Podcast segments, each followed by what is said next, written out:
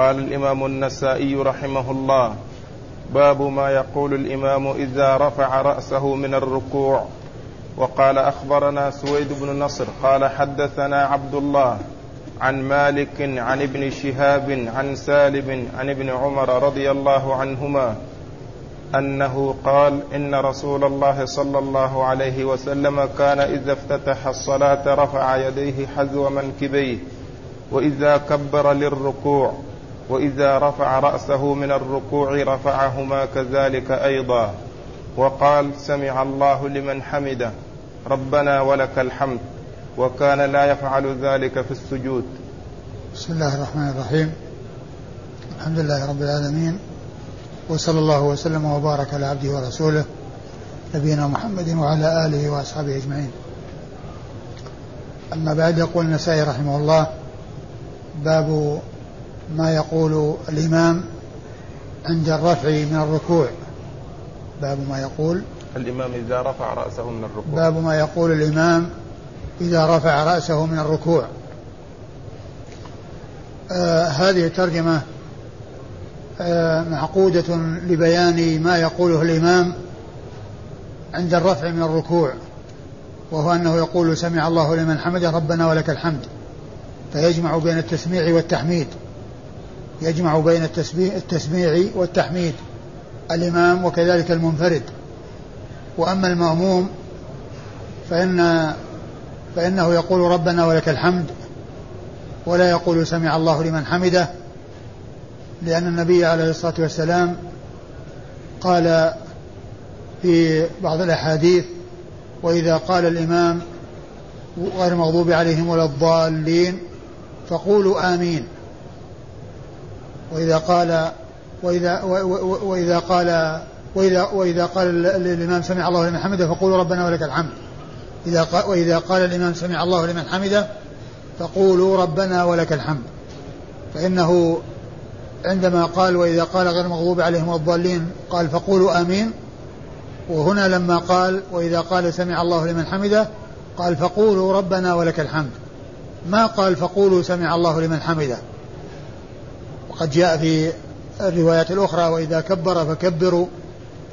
يعني معناه أنهم يكبرون كما يكبر لكنه هنا قال وإذا قال سمع الله لمن حمده فقولوا ربنا ولك الحمد. فيكون عندهم التحميد دون التسميع أي المأمومين. ومن العلماء من قال بأن المأموم أيضا كالإمام والمنفرد يجمع بين التسميع والتحميد. ويستدلون على ذلك بعموم قوله عليه الصلاة والسلام صلوا كما رأيتموني أصلي. وهو وهو يجمع بينهما قالوا فيكون المأموم يجمع بينهما. لكن هذا التوجيه وهذا التعليم الذي علم الناس إياه وهو قوله وإذا قال سمع الله لمن حمده فقولوا ربنا ولك الحمد. يعني يدل على أن المأموم لا يقولها لأن النبي عليه الصلاة والسلام بين ما يقوله المأموم وأنه يقول عند الرفع من الركوع وعندما يسمع الإمام يقول سمع الله لمن حمده فإنه يقول ربنا ولك الحمد عندما يرفع رأسه من الركوع. وإذا فالترجمة معقودة لبيان آه، الجمع بين التسميع والتحميد وذلك في حق الإمام. ولهذا قال ما يقوله الإمام إذا رفع رأسه من الركوع. وقد أورد النسائي حديث عبد الله بن عمر رضي الله عنهما وفيه أنه رأى النبي عليه الصلاة والسلام آه، يرفع يديه عندما يكبر الإحرام وعندما يكبر للركوع وعندما يرفع رأسه من الركوع وفيه أنه يقول سمع الله لمن حمده ربنا ولك الحمد. سمع الله لمن حمده ربنا ولك الحمد. فيجمع بين التسميع والتحميد. ومعنى سمع هنا بمعنى استجاب. سمع بمعنى استجاب. لأن السمع يأتي بمعنى السمع الذي هو سماع الأصوات والذي فيه آه، آه، حصول السمع وإثبات السمع. وأما هنا المقصود به الاستجابة. يعني استجاب الله لمن حمده ولهذا جاء في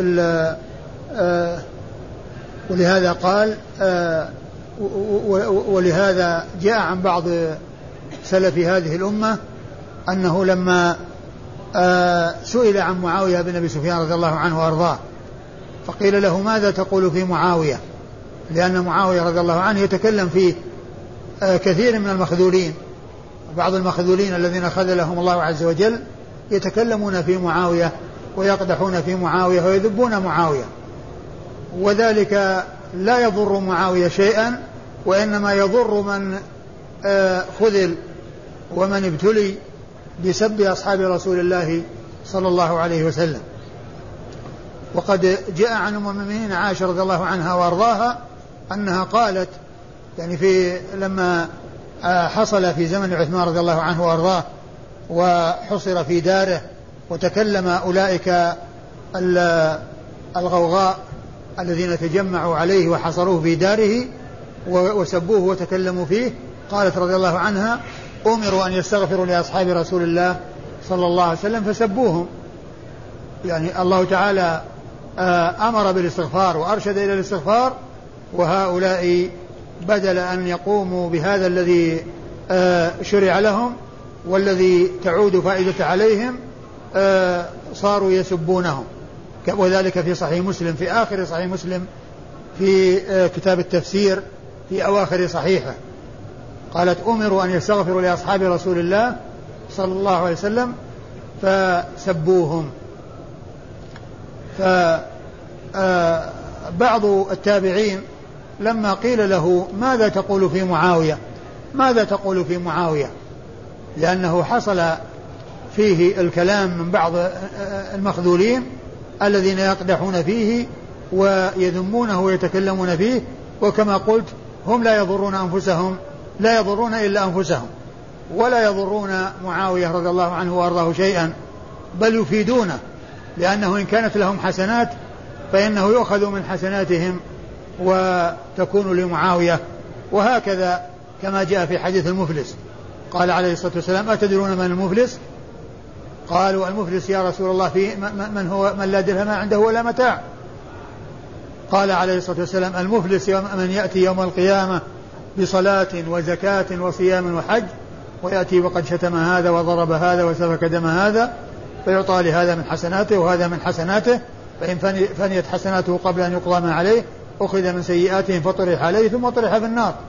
وإذا كان هذا الكلام في حق آحاد الناس وفي حق آه، سائر الناس فكيف يكون بخلاصة بخلاصة هذه الأمم وخيرها الذين هم أصحاب رسول الله عليه الصلاة والسلام ورضي الله تعالى عنهم وأرضاهم فإنه لا يتفوه بذمهم وسبهم والقدح فيهم إلا من خذله الله ومن أضله الله عز وجل.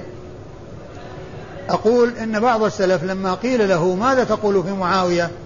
قال رضي الله قال رحمة الله عليه ماذا أقول في رجل صلى خلف رسول الله صلى الله عليه وسلم فقال النبي عليه الصلاة والسلام في الصلاة سمع الله لمن حمده؟ فقال معاوية وراء ربنا ولك الحمد. ماذا أقول في رجل صلى خلف رسول الله صلى الله عليه وسلم وقال رسول الله عليه الصلاة والسلام في الصلاة سمع الله لمن حمده؟ فقال معاوية ربنا ولك الحمد. فقال معاوية وراءه مع المصلين الذين يصلون وراءه ربنا ولك الحمد. يعني ماذا أقول في رجل هذا شأنه؟ يعني آآ آه، آآ آه، تشرف بصحبة الرسول عليه الصلاة والسلام وكتب الوحي للرسول عليه الصلاة والسلام وصلى آه، خلف الرسول صلى الله عليه وسلم فقال رسول الله عليه الصلاة والسلام عند رفعه من الركوع في الصلاة سمع الله لمن حمده ومعاوية وغيره من المصلين. وراءه يقولون ربنا ولك الحمد. يقولون ربنا ولك الحمد. كلمة عظيمة. كلام آه من وفقه الله عز وجل من كلام من وفقهم الله عز وجل من في, في حق أصحاب رسول الله صلى الله عليه وسلم ورضي الله تعالى عنهم وأرضاهم. ماذا أقول في رجل صلى خلف رسول الله عليه الصلاة والسلام فقال صلى الله عليه وسلم في الصلاة عندما يرفع من الركوع سمع الله لمن حمده ومعاوية يقول وراءه ربنا ولك الحمد. آه فالإمام يجمع بين التسميع والتحميد. ففي حديث ابن عمر هذا في ذكر الرفع في المواطن الثلاثة عند عند تكبيرة الإحرام وعند الركوع وعند الرفع منه وأنه يقول عندما يرفع رأسه من الركوع سمع الله لمن حمده ربنا ولك الحمد. يجمع بين التسميع والتحميد وهذا هو محل الشاهد للترجمة. وهي قول النسائي آه، ما يقوله الإمام إذا رفع رأسه من الركوع. يعني أنه يقول سمع الله لمن حمده ربنا ولك الحمد. وقال وكان لا يقول وكان؟ قال وكان لا يفعل ذلك في السجود. وكان لا يفعل ذلك في السجود يعني الرفع. الرفع يعني رفع اليدين. وإنما يرفع يفعل ذلك في عند عند الركوع عند الركوع وعند الرفع منه فلا يفعل ذلك في السجود يعني عند السجود وعند الرفع منه لا يفعل في السجود مثل ما كان يفعل في الركوع. هذا هو مقتضى حديث عبد الله ابن عمر رضي الله تعالى عنهما. وأما إسناد الحديث فيقول النسائي أخبرنا سويد بن النصر أخبرنا سويد بن نصر وهو المروزي ثقة حافظ أخرج له النسائي الترمذي والنسائي. أخرج له الترمذي والنسائي. يروي عن عبد الله بن المبارك وهو راويته وهما مروزيان. وعبد الله بن المبارك المروزي آه ثقة ثبت جواد مجاهد زاهد عابد. ذكر الحافظ بن حجر في تقريب التهذيب جملة من خصاله الحميدة وقال عقبها جمعت فيه خصال الخير. جمعت فيه خصال الخير وحديثه أخرجه أصحاب الكتب الستة. عبد الله بن المبارك المروزي أخرج حديثه أصحاب الكتب الستة. عن, عن مالك. عن مالك بن أنس إمام دار الهجرة المحدث الفقيه الإمام المشهور أحد أصحاب المذاهب الأربعة من مذاهب أهل السنة المشهورة. وسبق أن ذكرت أن أهل السنة وعلماء أهل السنة من الصحابة والتابعين ومن تبعهم اجتهدوا في مسائل كثيرة وفي المسائل المختلفة وفي النوازل التي تنزل فإنهم يجتهدون فيها في البحث عن الحق في المسألة.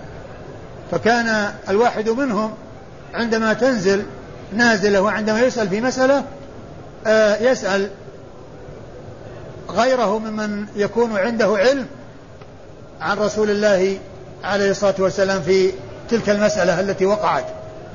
وهذا شأن الخلفاء الراشدين أبو بكر وعمر وعثمان وعلي وغيرهم. فقد جاء عن أبي بكر رضي الله عنه أنه سئل عن ميراث الجدة هل الجدة ترث؟ فقال أو جاءته امرأة تطلب ميراثها فقال إنه لا يعلم. ليس في كتاب الله شيء ولكنه ولا يعلم في سنة رسول الله صلى الله عليه وسلم شيء ولكنه يسأل. يسأل الصحابة هل أحد عنده علم؟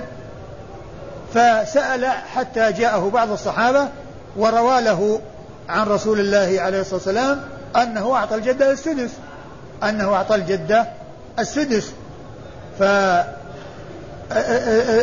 المعول والإجتهاد هو للوصول إلى الدليل ومعرفة الدليل الذي يثبت عن رسول الله عليه الصلاة والسلام. وكذلك عمر بن الخطاب رضي الله تعالى عنه أمير المؤمنين عندما تنزل به نازلة يستشير المهاجرين والأنصار. عندما تنزل نازلة يستشير هل يعني ماذا عندهم؟ هل عندهم سنة من رسول الله عليه الصلاة والسلام؟ ومن ذلك أنه لما ذهب إلى الشام وأقبل لقيه أمراء الأجناد وكان الوباء والطاعون وقع في الشام. فجاءوا إليه وكان منهم من يشير عليه بأن يدخل الشام ولو كان فيها الطاعون. وبعضهم يقول معك أصحاب رسول الله عليه الصلاة والسلام وهم خلاصة الناس فلا تعرضهم لهذا الوباء لا تعرضهم لهذا الوباء. فما كان عنده علم فيها عن رسول الله صلى الله عليه وسلم صلى الله عليه وسلم. فقال ادعوا لي المهاجرين من كان موجودا المهاجرين دعوا له فجاءوا واستشارهم فصاروا قسمين قسم يقول ادخل وقسم يقول ارجع ارجع إلى المدينة. ثم قال ائتوا لي بالأنصار. فجاءوا الأنصار جاء الأنصار فصاروا قسمين. منهم من يقول ارجع ومنهم يقول تقدم. ثم قال ادعوا لي مسلمة الفتح يعني الذين أسلموا أخيرا. فجاءوا وكان كذلك. ثم إنه عزم على أن يرجع وترجح عنده أنه يرجع وأنه لا يدخل. ثم لما أخذ ما عند الناس قال إني مصبح على ظهر. إذا جاء في الصباح سأركب راحلتي وأرجع إلى المدينة. إني مصبح على ظهر. يعني معناه ماشي في الصباح وأنه سيرجع إلى المدينة.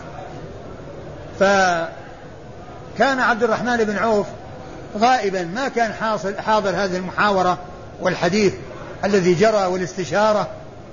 فقال فلما علم قال عندي فيها سنة عن رسول الله عليه الصلاة والسلام.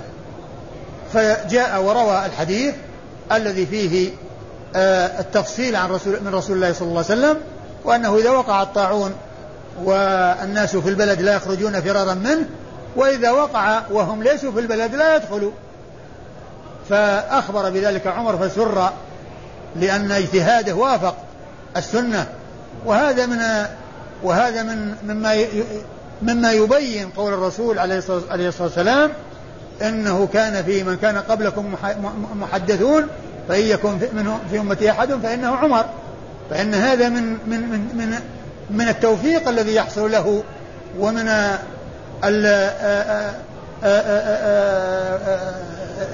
الهداية للصواب في المسائل يعني حيث يجتهد ويوفق للصواب. ومعروف الموافقات. عمر رضي الله عنه له موافقات. كان يشير بالشيء فينزل القرآن مطابقا لذلك الشيء الذي أشار به عمر. رضي الله تعالى عنه وأرضاه. الحاصل أن سلف هذه الأمة من الصحابة والتابعين ومن بعدهم هذه طريقتهم. عندما تأتي المسائل وعندما يعني يحصل آه، آه، عروض آه، أنها تعرض مسائل أو تنزل نوازل يجتهدون فيها. والمجتهد المصيب له أجران والمجتهد المخطئ له أجر واحد.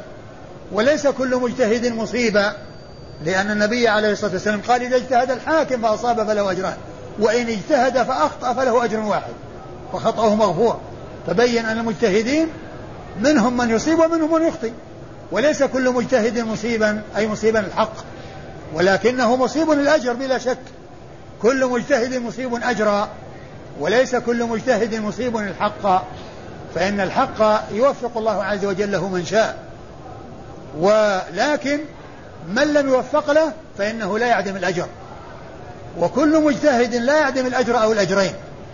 لقوله عليه الصلاة والسلام إذا اجتهد الحاكم فأصاب فله أجران وإذا اجتهد فأخطأ فله أجر واحد وخطأه مغفور وكذلك أبو حنيفة ومالك والشافعي وأحمد وغيرهم كلهم على هذا المنوال يجتهدون ويصيبون ويخطئون وهم مع إصابة في حال الإصابة لهم أجران وفي حال الخطأ للمخطئ منهم أجر واحد وخطأه مغفور. وهذا شأن آه، المجتهدين من الصحابة والتابعين ومن بعدهم هذا هو شأنهم وأنهم لا يعدمون الأجر أو الأجرين. وإنما حصل أن هذه المذاهب أربعة واشتهرت لأنه حصل لها لأصحابها أصحاب وأتباع عنوا بجمع أقوالهم وترتيبها وتنظيمها فصارت آه، على يعني آه، آه، فقها مدونا بسبب وجود هؤلاء الأتباع الذين عنوا بجمعها وترتيبها وتنظيمها والتأليف في ذلك.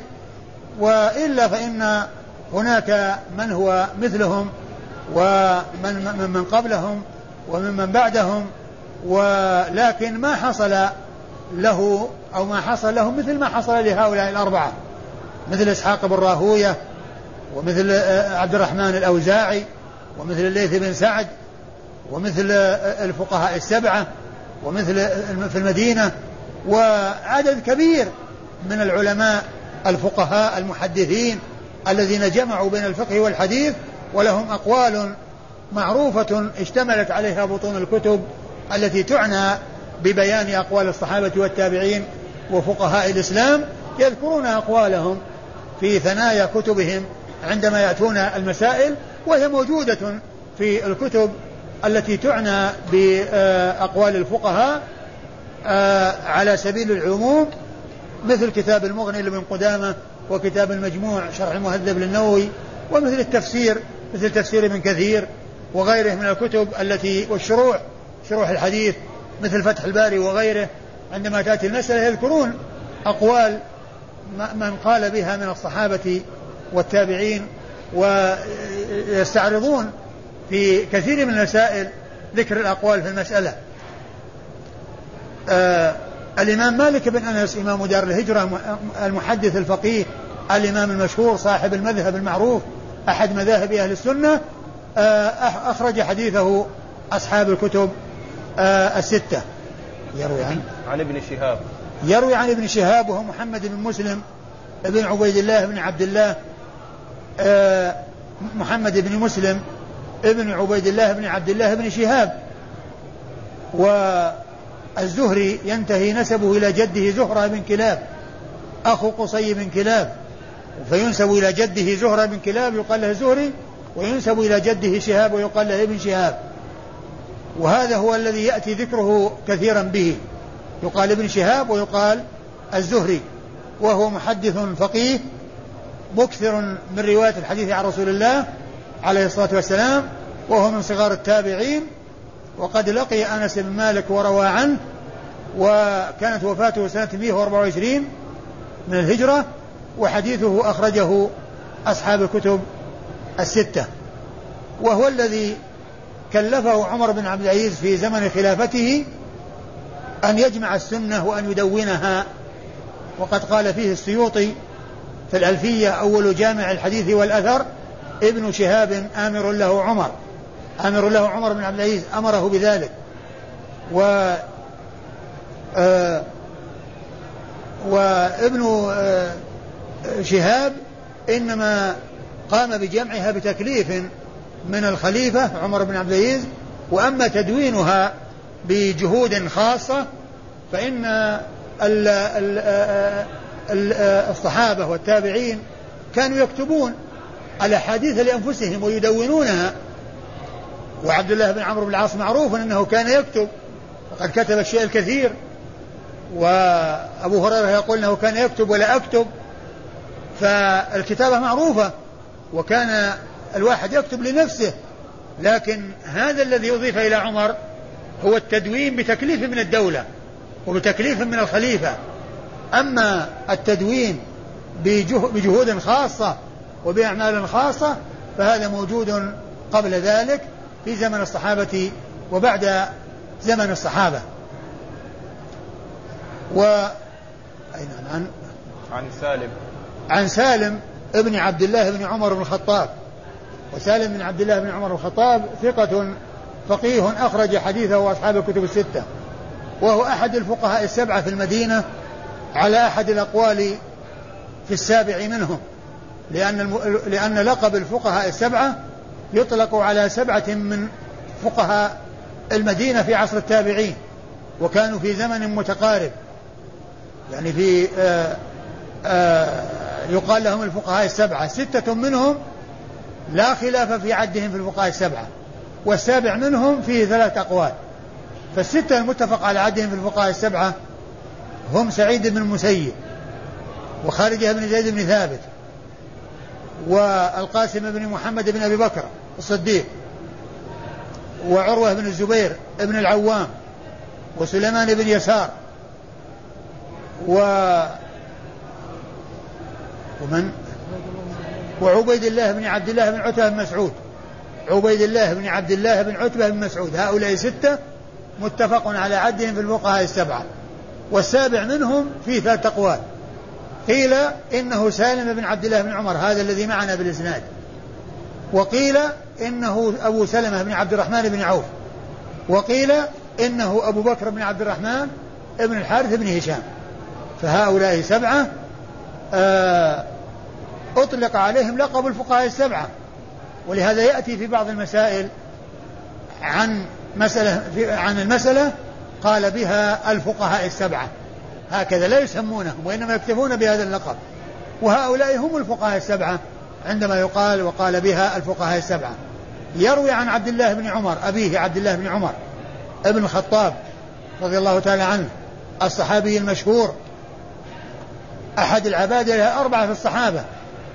وهم عبد الله بن عمر وعبد الله بن عمرو وعبد الله بن الزبير وعبد الله بن عباس أربعة من صغار الصحابة في زمن متقارب وأعمارهم متقاربة وزمنهم متقارب أو متماثل وكان يطلق عليهم هذا اللقب العبادلة في الصحابة العبادلة الأربعة.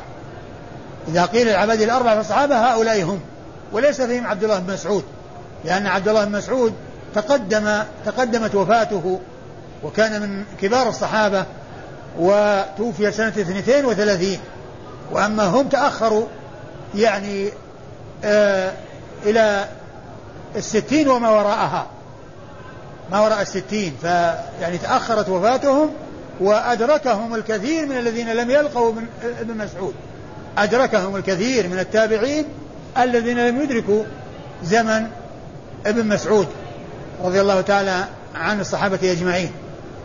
فهؤلاء هم العبادلة وعبد الله فعبد الله بن عمر أحد العبادلة الأربعة وهو أحد السبعة المعروفين بكثرة الحديث عن رسول الله عليه الصلاة والسلام من أصحابه الكرام وهم ستة رجال وامرأة واحدة.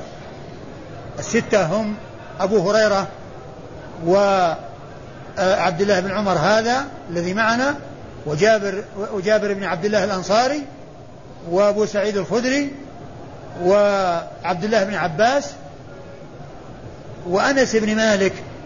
هؤلاء ستة من الرجال.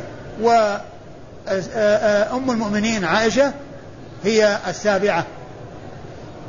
ستة رجال وامرأة واحدة. هي أم المؤمنين عائشة رضي الله عنها وأرضاها. ورضي الله تعالى عن الصحابة أجمعين. فهؤلاء سبعة عرفوا بكثرة الحديث عن رسول الله عليه الصلاة والسلام. وهذا الصحابي الجليل الذي معنا في هذا الإسناد هو أحد هؤلاء السبعة المعروفين بكثرة الحديث عن رسول الله صلى الله عليه وسلم. قال أخبرنا إسحاق بن إبراهيم قال أخبرنا عبد الرزاق قال حدثنا معمر عن الزهري عن أبي سلمة عن أبي هريرة رضي الله عنه أنه قال كان رسول الله صلى الله عليه وسلم إذا رفع رأسه من الركوع قال اللهم ربنا ولك الحمد. قال عن أبي هريرة قال كان رسول الله صلى الله عليه وسلم إذا رفع رأسه من الركوع قال اللهم ربنا ولك الحمد. ثم أورد النسائي حديث أبي هريرة رضي الله عنه. وأن النبي عليه الصلاة والسلام إذا رفع رأسه من الركوع قال اللهم ربنا ولك الحمد. أي مع سمع الله لمن حمده. أي مع سمع الله لمن حمده. كان يقول سمع الله لمن حمده ويقول ربنا ولك الحمد. وهذا فيه اختصار. وفيه أن هذا الذي يقوله المأمومون يقوله الإمام. لأن النبي عليه الصلاة والسلام قال آه، إذا قال الإمام سمع الله لمن حمده فقولوا ربنا ولك الحمد. يعني فهذا الذي يقوله الإمام يقوله المأموم والذي أمر المأموم أن يقوله جاء عن النبي صلى الله عليه وسلم أنه كان يقوله وأن الإمام يجمع بين التسميع والتحميد كما سبق في حديث ابن عمر الذي تقدم. إذا رفع رأسه من الركوع قال سمع الله لمن حمده ربنا ولك الحمد. وهنا حديث أبي هريرة يقول إذا رفع رأسه من الركوع اللهم ربنا لك ولك الحمد. أي مع سمع الله لمن حمده أو بعد سمع الله لمن حمده. فليس معنى ذلك أنه يقولها وحدها بل يقولها ومع يقولها مع غيرها وهي سمع الله لمن حمده وهي سمع الله لمن حمده يقول معها ربنا ولك الحمد. فيجمع بين التسميع والتحميد يجمع بين التسميع الذي هو سمع الله لمن حمده والتحميد الذي هو ربنا ولك الحمد.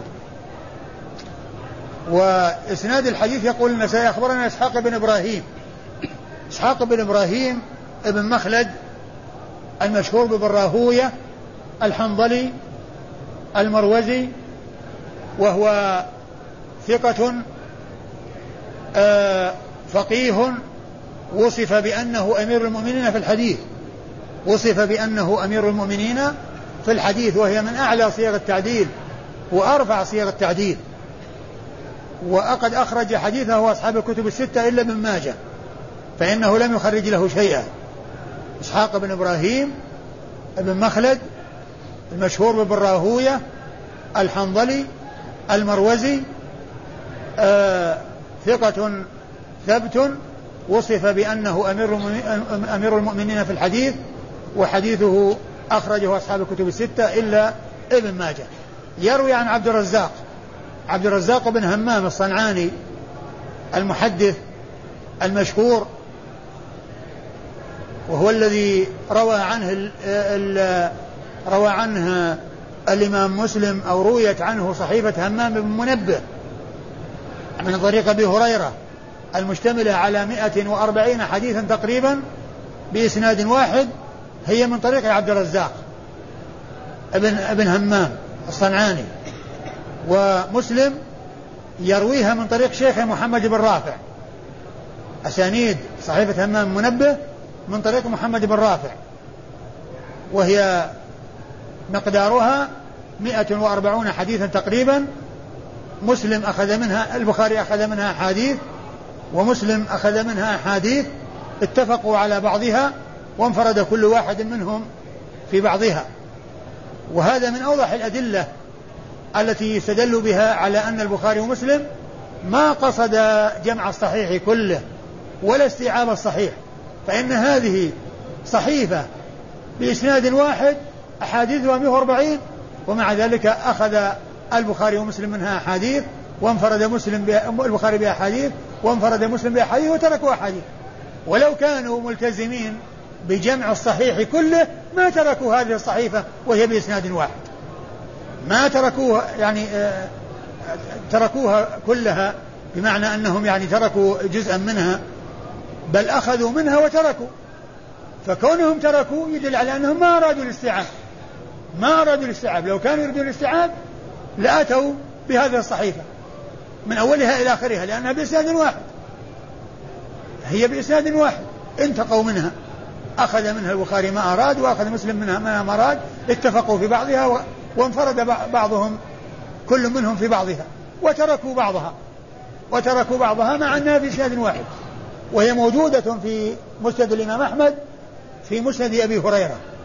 موجودة بكاملها في مسند الإمام أحمد آه، آه، ضمن مسند أبي في مسند أبي هريرة. وهي مطبوعة مستقلة أيضا. هذه الصحيفة مطبوعة مستقلة ولكنها موجودة ضمن المسند مسند الإمام أحمد في مسند أبي هريرة. الحاصل أن عبد الرزاق هذا هو الذي رويت من طريقه الصحيفة. صحيفة همام منبه وهو ثقة آه، أخرج حديثه أصحاب الكتب الستة.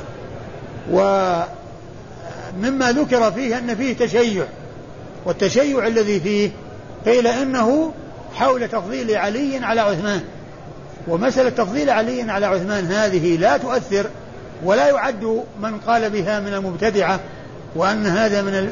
وأنه بدعة لا يقال إن هذا بدعة لأن آه لأنه قد قال به جماعة من من من من, من آه أجلة العلماء منهم عبد الرزاق ومنهم من جرير ومنهم الأعمش ومنهم آه عبد الرحمن بن أبي حاتم الإمام ابن الإمام ومنهم آه أناس آخرون غير هؤلاء.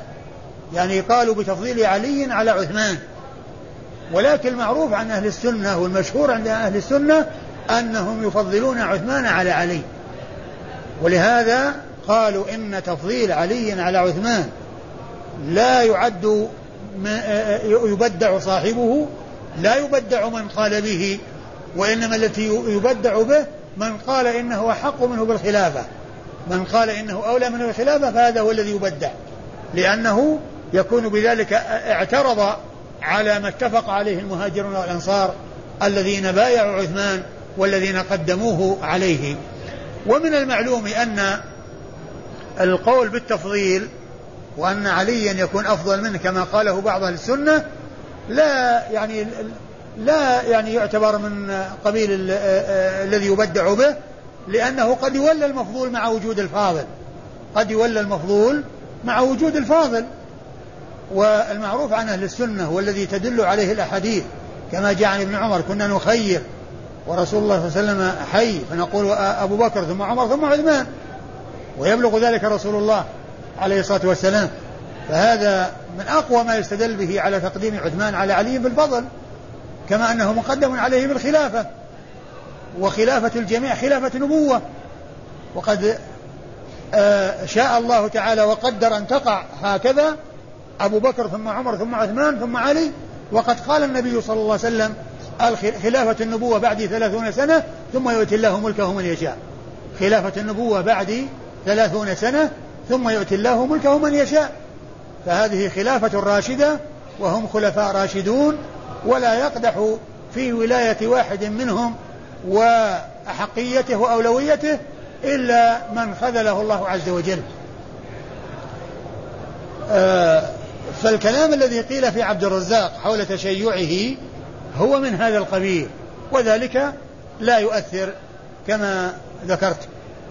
وحديثه أخرجه أصحاب الكتب الستة. يروي عن معمر. عن معمر ومعمر هو ابن راشد الأزدي البصري وهو ثقة حديثه أخرجه أصحاب الكتب الستة.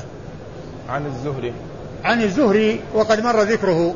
عن أبي سلمة. عن أبي سلمة بن عبد الرحمن بن عوف وهو أحد الفقهاء السبعة على أحد الأقوال في السابع منهم.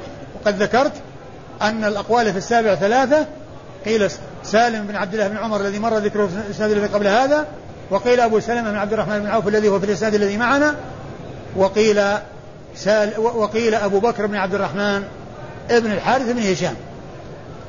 عن أبي هريرة رضي الله عنه صاحب رسول الله صلى الله عليه وسلم وأكثر الصحابة على الإطلاق حديثا وكان إسلامه عام خيبر في السنة السابعة ولكنه لازم النبي صلى الله عليه وسلم آه، منذ أسلم حتى توفاه الله عز وجل وبعد وفاته بقي في المدينة وصار آه، الوافدون على المدينة يلتقون به فيأخذون ما عنده ويعطونه ما عندهم فكثر حديثه وذلك من أسباب كثرة حديثه رضي الله تعالى عنه وأرضاه. ثم دعاء الرسول عليه الصلاة والسلام له بأن يحفظ ما يسمعه من رسول الله صلى الله عليه وسلم فقد اجتمعت عدة أسباب تدل على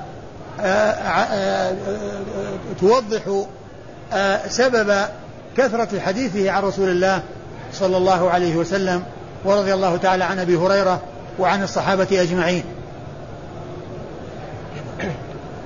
قال باب ما يقول المأموم وقال أخبرنا هناد بن السري عن ابن عيينة عن الزهري عن أنس رضي الله عنه أنه قال إن النبي صلى الله عليه وسلم سقط من فرس على شقه الأيمن فدخلوا عليه يعودونه فحضرت الصلاة.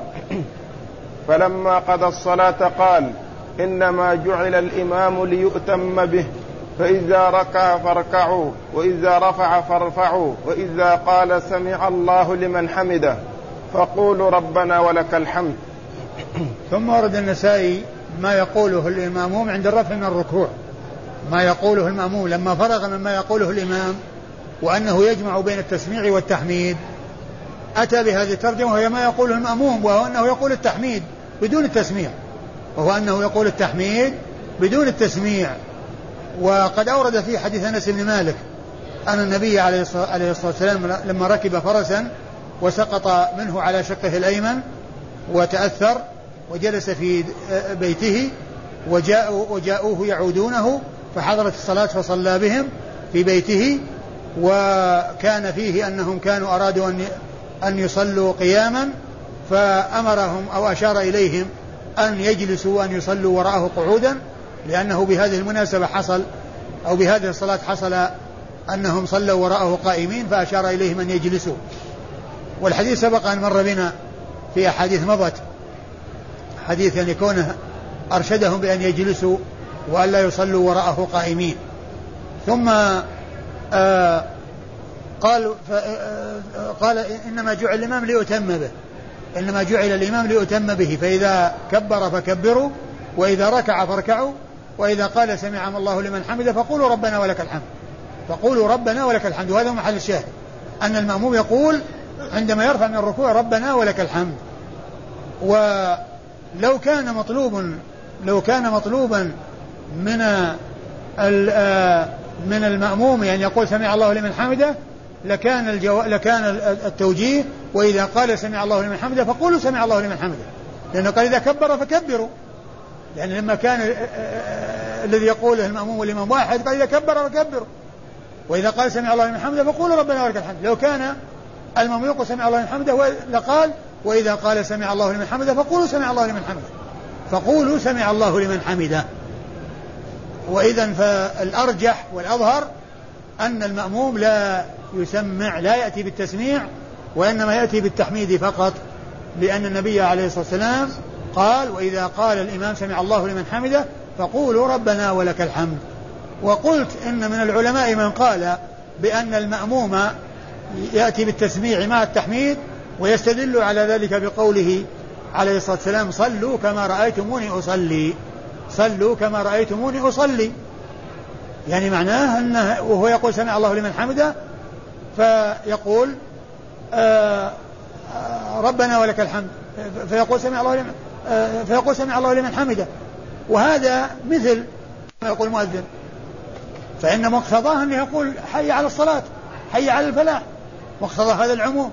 لكن جاء الحديث الذي فصل وقال إنه يعني يقول مثله في كل شيء إلا حي على الصلاة يقول لا حول ولا قوة إلا بالله. حي على الفلاح يقول لا حول ولا قوة إلا بالله. فجاء بيانه في حديث آخر وأنه يستثنى من ذلك. يعني أنه يقول سم... أنه يقول لا حول ولا قوة إلا بالله. عند حي على الصلاة حي على الفلاح. وكذلك هنا جاءت السنة في التفصيل بأنه قال وإذا قال سمع الله الحمد فقولوا ربنا ولك الحمد. إذا ما يقول سمع الله لمن حمده؟ وبعض العلماء كما قلت قال به أخذا بقوله عليه الصلاة والسلام صلوا كما رأيتموني يصلي والأظهر والأرجح فيما يبدو والله أعلم أن عدم التسميع من المأموم هو الذي هو الأظهر لأن الرسول صلى الله عليه وسلم رتب على قول سمع الله لمن حمده قول المأموم ربنا ولك الحمد. إسناد؟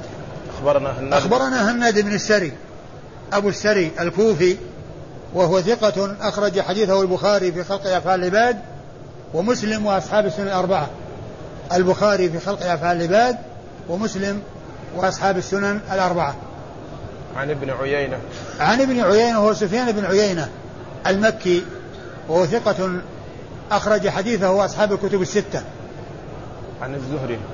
عن الزهري وقد مر ذكره قريبا. عن أنس. عن أنس بن مالك صاحب رسول الله عليه الصلاة والسلام وخادمه وأحد السبعة المكثرين من رواية حديث رسول الله عليه الصلاة والسلام من أصحابه الكرام رضي الله تعالى عنهم وأرضاهم. وهذا الإسناد من من الأسانيد العالية عند النسائي لأنه رباعي.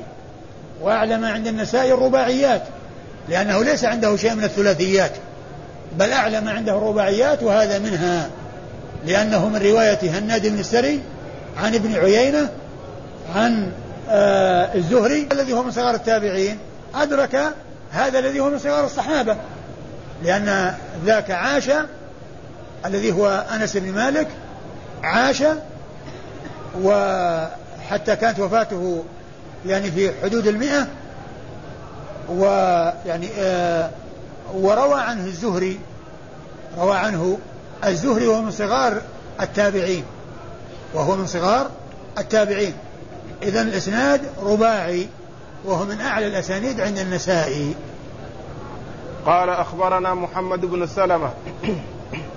قال حدثنا ابن القاسم عن مالك قال حدثني نعيم بن عبد الله عن علي بن يحيى الزرقي عن أبيه عن رفاعة بن رافع رضي الله عنه قال كنا يوما نصلي وراء رسول الله صلى الله عليه وسلم فلما رفع رأسه من الركعة قال سمع الله لمن حمده قال رجل وراءه ربنا ولك الحمد حمدا كثيرا طيبا مباركا فيه فلما انصرف رسول الله صلى الله عليه وسلم قال من المتكلم آنفا؟ فقال الرجل أنا يا رسول الله. قال رسول الله صلى الله عليه وسلم لقد رأيت بضعة وثلاثين ملكا يبتدرونها أيهم يكتبها أولا. ثم ورد النسائي حديث رفاعة بن رافع الأنصاري رضي الله تعالى عنه أنه صلى خلف رسول الله صلى الله عليه وسلم ولما رفع رأسه من الركوع وقال سمع الله لمن حمده في ركعة سمع رجلا وراءه يقول ربنا ولك الحمد حمدا كثيرا طيبا مباركا فيه. فلما فرغ من صلاته قال من المتكلم؟ آنفا يعني قائل تلك الكلمة. فقال رجل أنا يا رسول الله. فقال لقد رأيت بضعة وثلاثين ملكا يبتدرونها أيهم يكتبها أول؟ يعني كل واحد منهم يريد أن يسبق إلى كتابتها وذلك لعظم شأنها. محل الشاهد من هذا أنه بعد الركوع أو أن المأموم يقول ربنا ولك الحمد. وإذا أضاف إلى ذلك هذا الذي جاء في هذا الحديث ربنا ولك الحمد حمدا كثيرا طيبا مباركا فيه كما يحب ربنا ويرضى فإنه جاءت بذلك السنة عن رسول الله صلى الله عليه وسلم وهي إقرار لأن السنة قول وفعل وتقرير. قول وفعل وتقرير. وهذا فيه تقرير هذا الرجل وبيان أن هؤلاء الملائكة يبتدرون هذه الكلمة كل منهم يريد أن يسبق إلى كتابتها وذلك لعظم شأنها. إذا المأموم يحمد ويحصل منه التحميد. كما يعني جاء في الأحاديث وكما جاء في هذا الحديث. وإسناد الحديث يقول النسائي أخبرنا محمد بن سلمة. أخبرنا محمد بن سلمة المرادي المصري وهو ثقة أخرج حديثه آه، مسلم وأبو داود والنسائي وابن ماجه. مسلم وأبو داود والنسائي وابن ماجه. محمد بن سلمة المصري المرادي. وهناك شخص يقال محمد بن سلمة يروي عنه النسائي بواسطة وهو من طبقة شيوخ شيوخه وذاك رجل آخر. هو الباهلي. يعني وأما هذا مصري هذا مصري وذاك بصري باهلي. فإذا جاء في الإسناد يعني محمد بن سلمة من شيوخ النسائي فالمراد به المصري. وإذا أريد وإذا جاء من طبقة شيوخ شيوخه فالمراد به البصري الباهلي. حدثنا ابن القاسم. حدثنا ابن القاسم وهو عبد الرحمن بن القاسم.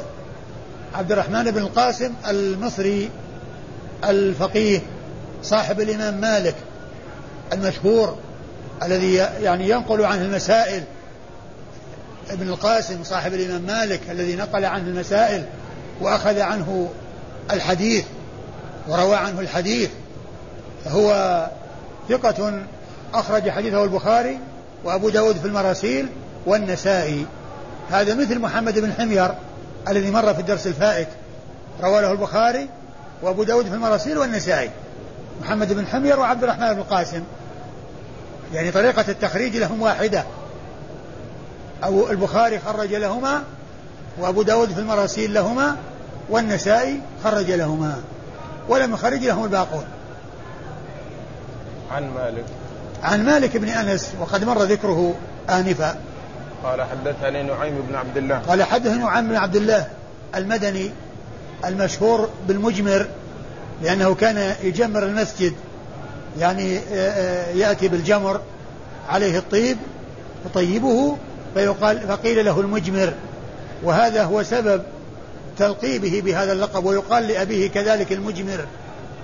ونعيم بن عبد الله المجمر ثقة أخرج حديثه أصحاب الكتب الستة. عن علي بن يحيى الزرقي. عن علي بن يحيى عن علي بن يحيى بن خلاد ابن رافع الزرقي الأنصاري وهو ثقة؟ نعم. وهو ثقة أخرج حديثه مسلم وأبو داود والنسائي وابن ماجه. مسلم وابو ها؟ بدل مسلم البخاري. البخاري البخاري. البخاري وأبو داود والنسائي وابن ماجه. البخاري ومسلم البخاري وأبو داود والنسائي وابن ماجه.